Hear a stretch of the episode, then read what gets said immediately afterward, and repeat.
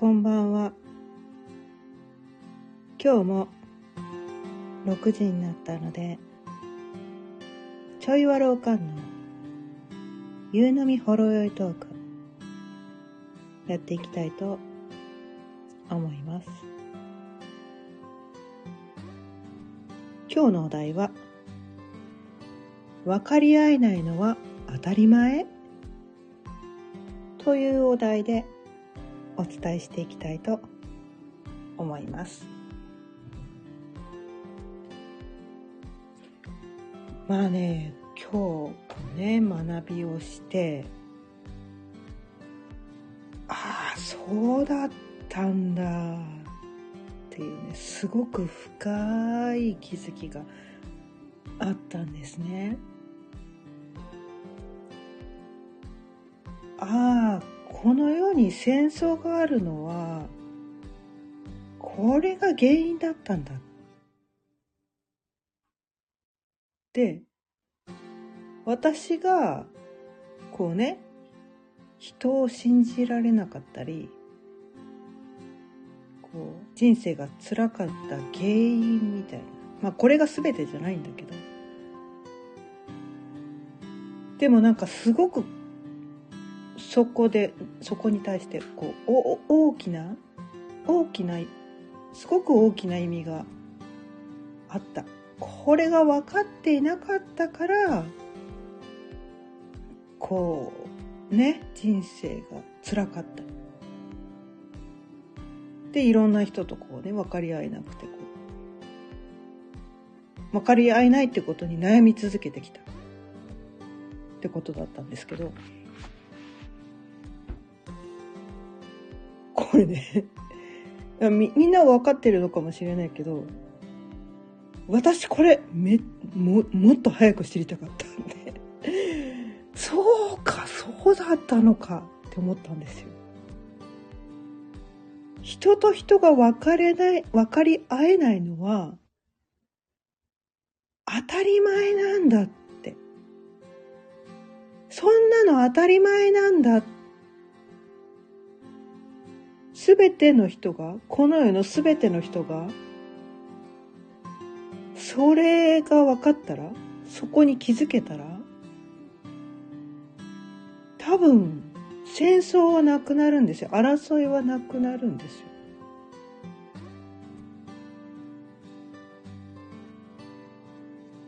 なんかそれにねめちゃくちゃ気づかされてなるほど もうすごい思ったんですよね。でそもそもねこう生まれ持った個性が違ってその人によってこう大事な事柄も違うわけなんですよね。でそれぞれその大事なことが違うから何にフォーカスするのかっていう視点も違うわけなんですよね。でこう日々生活している環境も違うしこう育ってきた環境も違うわけなんですよ。でも自分はねその生まれ持ったそのフィルター自分にとって大切なことにフォーカスしてずっと生きてきた。で自分の周りの環境に馴染んで生きてきた。その中でこう経験してきたこと。でそこでいろんな人間関係を築いてきた。そこでどんなことをやってきたのかっていうのが人それぞれ違ってでその違うってことは悪いことじゃないじゃないですか。例えば学校の部活一つとってもこの運動部に入るから正しくて文化部は間違ってるとか ないわけじゃないですか。でもその運動部独特のその世界観みたいなのがあって先輩後輩の中こうねその関係性っていうのが微妙にこの文化部と運動部で違ったりするだからいわゆるこうね体育会系なのかこうそうじゃないのかみたいなところでも違ってきたりするしこうね家庭の状況もまあ兄弟のね関係性も違うじゃないですか女ばっかりの兄弟に育った家庭と男だらけのか兄弟で育った家庭まあ一人っ子の人もいますよね。でどの家庭が正しいとかないじゃないですか。ただ違いがあるだけなんですよね。で片親の人もいるかもしれない。中にはね養護施設で育った人もいるかもしれない。でもそれってその育った環境が違うっていう事実があるだけでどの育ち方が正しいとか本来ないはずなのにでもなんか自分が育ったこのね自分が生きてきたことしか経験してないから他のなんていうのかな世界観を知らないんですよね。知らないただ知らないだけわからないだけ。そう。わからないんですよ。わからない。のわからないのはダメなことじゃないんですよ。でもただわからないという事実がある。だって育った環境も生まれ持った個性も自分にとって何が大事かもそれは家族であってもたとえ家族であっても違うんですよ。違う。そうなのに人はどこか分かり合わなきゃいけないお互い分かり合わなきゃいけないっていう呪いにかかってるんですよね。で自分のことを分かってほしいっていう思いもすごく強いわけなんですよ。分かってほしいのになんであの人は分かってくれないんだみんながそう思ってたらでも到底分かり合えないのにみんながそう思ってたら、まあ、それって争いのもとですよねみたいな。なんであなたは私のことが分かってくれないのってみんなが口を揃えて言ってたとしたら当然だって全く同一同一人物になれない限りそんなの相手のことなんかわかるわけないのに私のことを100%受け入れて私のことを100%分かってってみんながみんなそう思ってるからだから生きるのが辛くなるんですよね。戦争が、まあ、みんながみんなとは言わない。分かってる人もいるかもしれないけどね。うん。なんかそれにね、すごいね、気づかされて、まあ私はね、その育った環境がちょっと特殊だったから、ずっとこう思い続けてたんですね。どうせ私のことなんて誰も分かってくれない。私は一人ぼっち。理解してくれる人なんか誰もいない。って思って私だけがこう、なんていうのかな。誰にも分かってもらえない存在で、その他の人はみんなお互い分かり合ってて、自分一人だけが疎外感みたいな。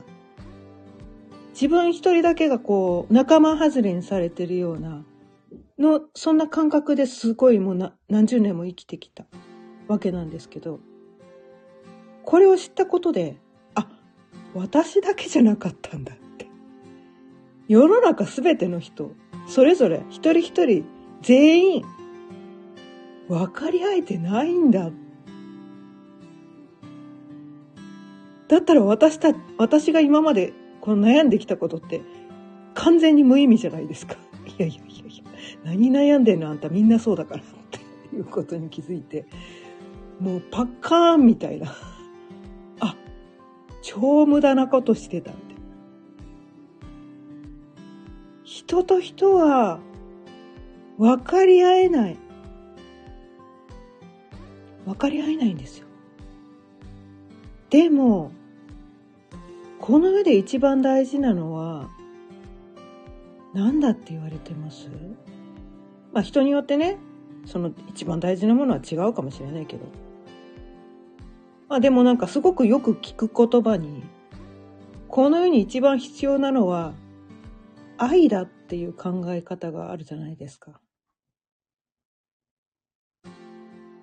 で、今日そのね、教わったことで、この世の全ての人がお互い分かり合ってたら、愛は必要ないって言うんですよ。愛なんか必要ないと。お互い何もしなくても分かり合ってるんだったら、対話も必要ない。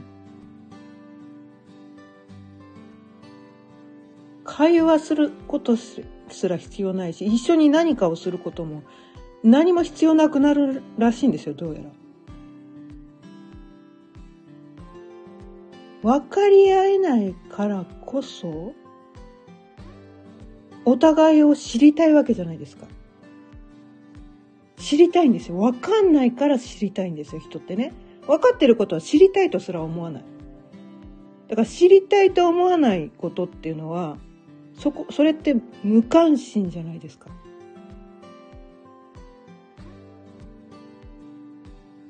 そこに対して意識が働いてあ、どうせ分かってるから大丈夫みたいな。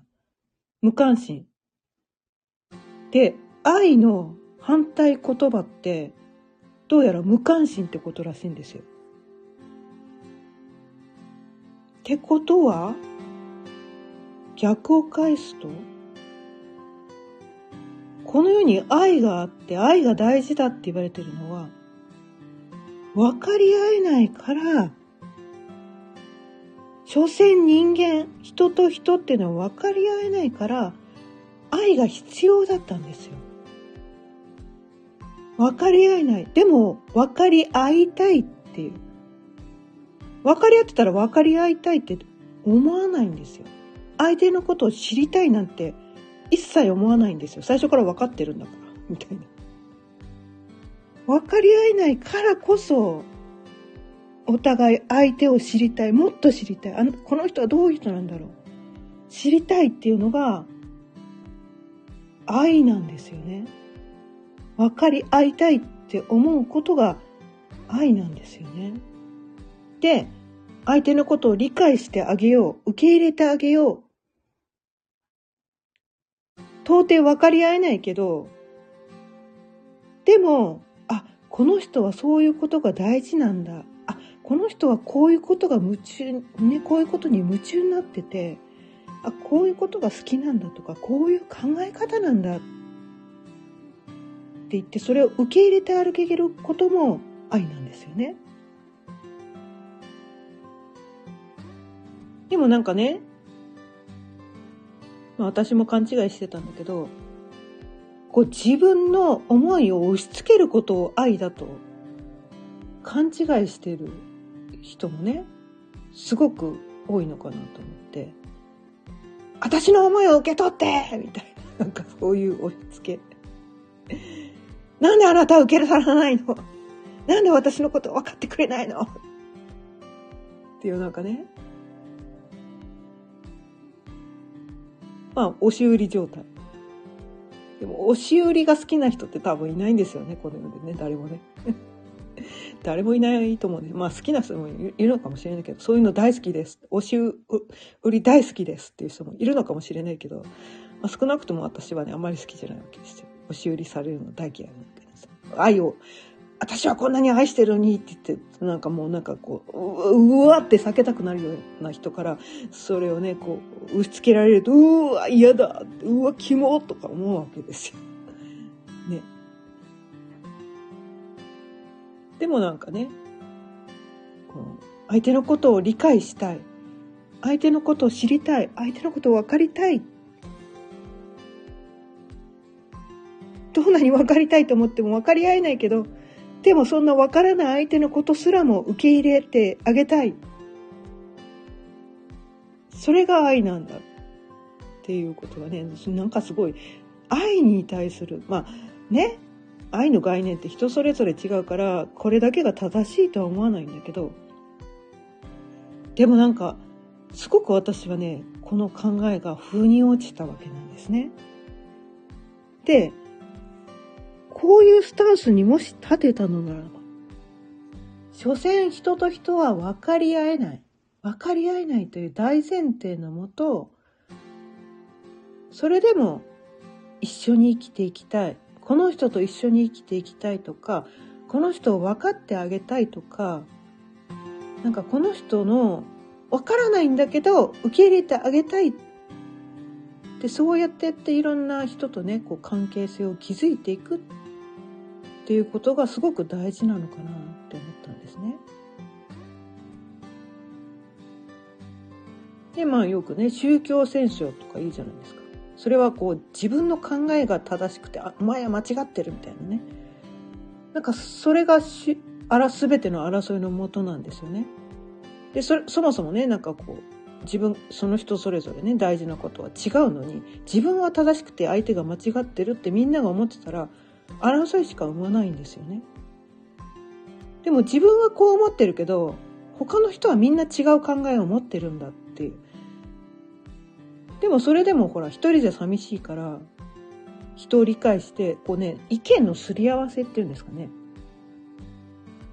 理解はできない。理解はできないけどお互いのこのね妥協点っていうんですかね。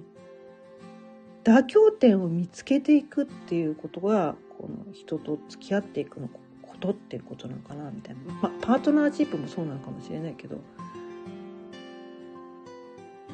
妥協点なんですよ。でも人ってなんかねその正解正論自分にとっての正解をお互い主張するんですよね。私はこれが正しいと思うって言ってそれぞれみんながその自分にとっての正解だけをするとその立場によって正解って変わってくるわけなんですよね。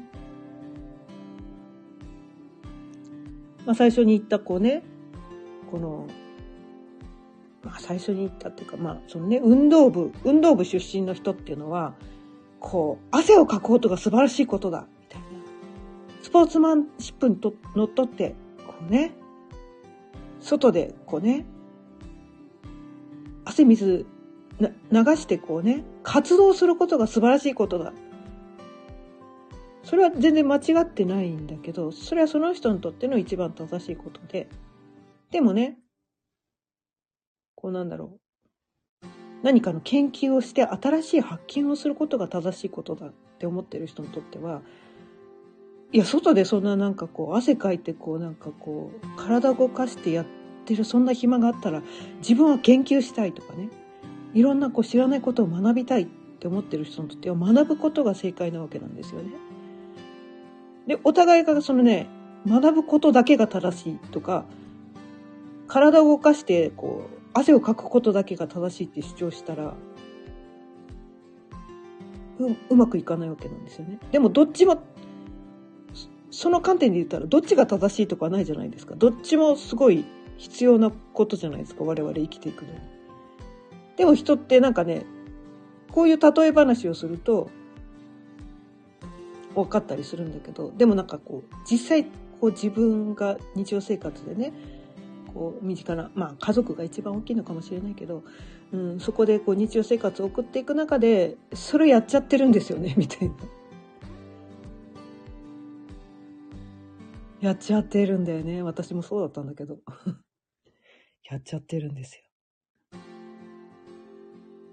分かり合えない。人にとってそれぞれの正解、正解っていうんじゃないのかもしれないけど、それぞれ大切にしたいことっていうのかな？うん、大切にしたいこととか、フォーカスの視点が違う。人それぞれ違う。それは何も誰かが間違ってるわけでは絶対にない。誰かが間違って自分が正しくて他の人が間違ってるわけじゃなくてそこには違いがあるだけ違いがあるけどそのギャップを少しでも埋めていく工夫をするすり合わせを意見のすり合わせをしてお互いのそのね着地点はどこなのかっていうのをねこう探っていくそれってこうね相手が変わるとまた変わってくるわけなんですよその着地点っていうのは。でそれが1対1なら着地点シンプルだけど人数が増えれば増えるほどその着地点って複雑になってくるわけなんですよね。複雑になってくる。で、こうみんなの意見を聞こうとすればするほどわけわかんなくなってくる。わけわかんなくなってくるんですよね。で、なんかこうね、その結論がなかなか出ない。結論が出ない。もう世の中ってそういうものなんだって。だからね、なんかね、結論が出ないってことに対して悩む必要はないのかなって。昨日もお伝えしたんですけど、揺れてもいいっていうのをね、昨日はお伝えしたんですけど、このように正解なんかない。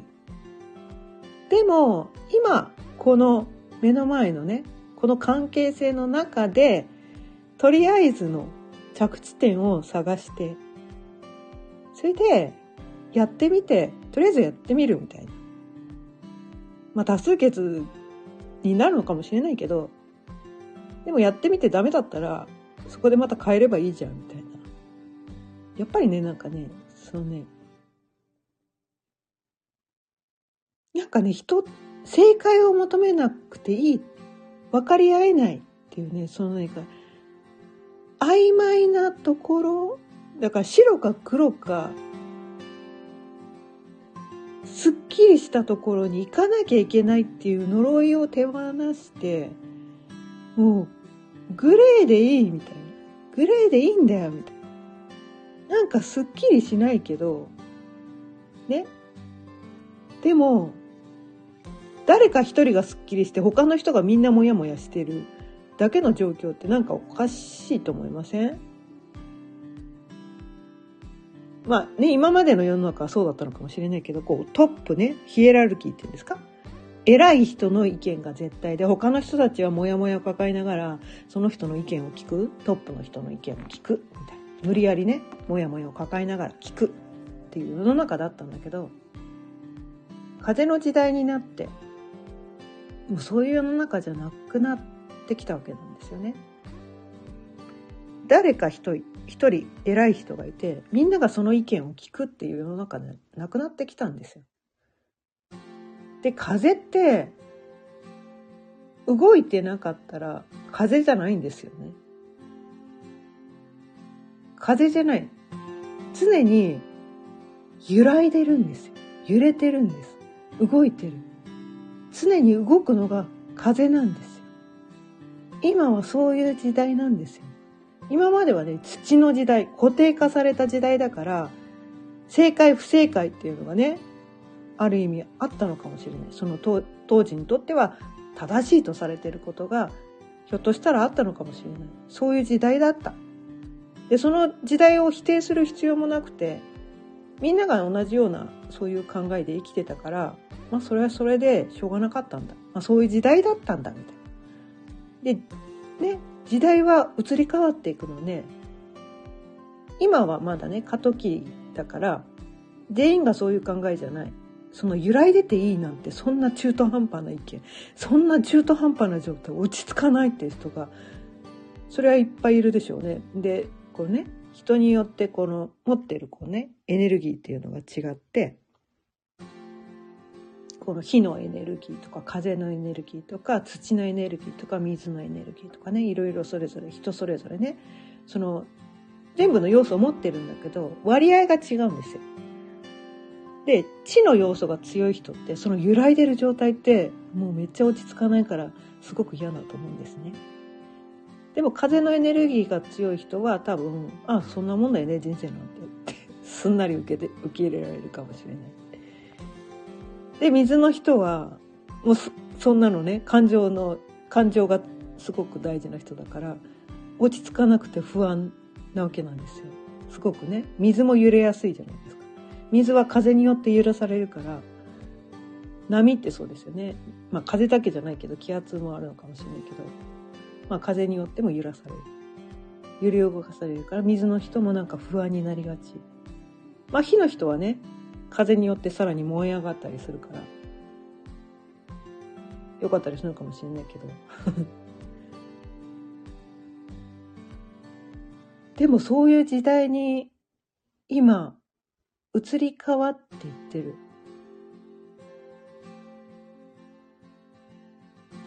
白黒はっきりつけない。曖昧な時代になってきてる。人それぞれ価値観が全員違う。見てる世界が違う。大切なものも人それぞれ違う。たとえ親子であっても夫婦であってもどんなに仲のいい友達であってもお互いを完全に分かり合うことなんかできないんだって。そんなの当たり前なんだって。当たり前なんだって。そう思えたら私のこと分かってくれないって言って悩む必要がなくなるじゃないですかそれが当たり前になんだとだとすれば私のことはあの人分かってくれないって悩む必要がなくなるわけなんですよ。人それぞれ自分の価値観を大事にするのは大事なんだけど人を批判する必要もないし自分と違うってことによって人を否定批判しなくてもいいしあ人それぞれ違うのね。あなたはそれが大事なのね。で自分と似たような価値観の人完全には分かり合えなくても自分の似たような価値観の人もいる。ででもそのね自分と違う価値観の人と人っていうのは何て言うのかな。自分が苦手な分野が得意だったりするってことなんですよね。自分が思いもよらない視点自分はそんなこと考えもしない自分はこんなこと当然できないだろうと思うことができる人だったりするわけなんですよね。だからそういう人がなんかだからグループの中にねいろんなタイプの人がいるってことはすごくそのグループが総合的にこういろんなね価値観の人がいるっていうのは確かにまとまりにくいかもしれない意見のすり合わせ大事あの大変かもしれないけれどもお互いのこうない要素を補い合えるっていうふうにもこう思考の変換ができるんですよね。私のこと分かってじゃなくてみんながああの人はこういう人なんだなって言って分かろうとする分からないんだけどね分かり合えないんだけど分かろうとする理解しようとする。理解できなくても理解しようとする。受け入れようとする。あ、この人はそういう考え方なのね。それが大事なのね。なるほど。だったらあの人ってこういうこと得意かもね。じゃあ、私にその要素はないけど、お任せしちゃおうかな？みたいな感じで頼ることもできるわけなんですよね。だって自分って全てのことを100%何でもかんでもできるわけじゃないじゃないですか。得意なことって人それぞれ違うわけですよね。なんかね、その分かり合えないからこそ、こう、役割分担ってことなんですよね、それぞれ。す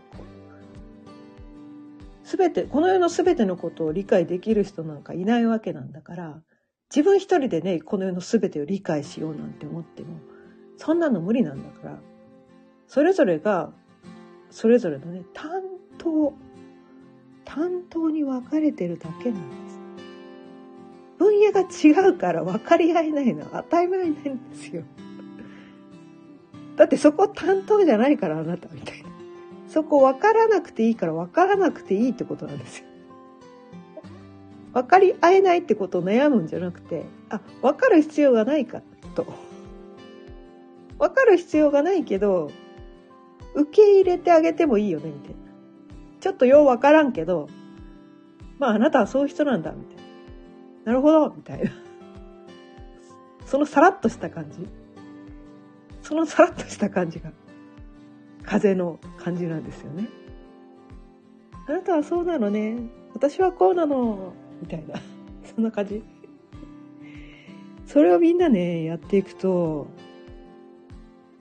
悩みがかなり減るのかなって思うんですよね。まあこれだこの考え方がね正しいわけじゃないのかもしれないけどでも私は今のこのね風の時代にこの考え方がすごくこうなんていうのかなそれぞれの人がこう悩みが少なくこう生きやすくなるのかなってそれでそのね自分を責める必要もなくなるし、人を責める必要もなくなるわけなんですよ。それって幸せなことじゃないですか。こうね、自分責めてすごいきついじゃないですか。かといって自分は正しい、他は間違ってるっていうのも、なんかどっかですごい無理してこう、肩に力が入って、なんかこう、うんうんうんなんかすごいそれはそれでなんかこうがん頑張りすぎてる感じがあると思いません？あさらちゃんこんばんは。今日も聞いていただいてありがとうございます。そうそうそんな感じでねこう分かり合えないのは当たり前だとねあさっき来たんですねありがとうございますそうそう。分かり合えない。この世に愛があるのは分かり合えない。人と人は女性も分かり合えないから。分かり合えないから愛が大事なんですよ。分かり合えないからこそ対話が大事。で、分かり合えないからこそ知りたいって思う。相手を受け入れ、愛って、たいって思う。そうそう、分かってくれないっていう人ほど人のこと分かろうとしてない。ああ、そんな気がする。確かに。確かにね。でもね、私もそうだった。もう抹茶そうだった。なんでわたみんな私のこと分かってくれどうせはみんな私のことなんか分かってくれないってめっちゃ拗ねて生きてたからね。もうほんと拗ねまくって生きてたから。そうそう。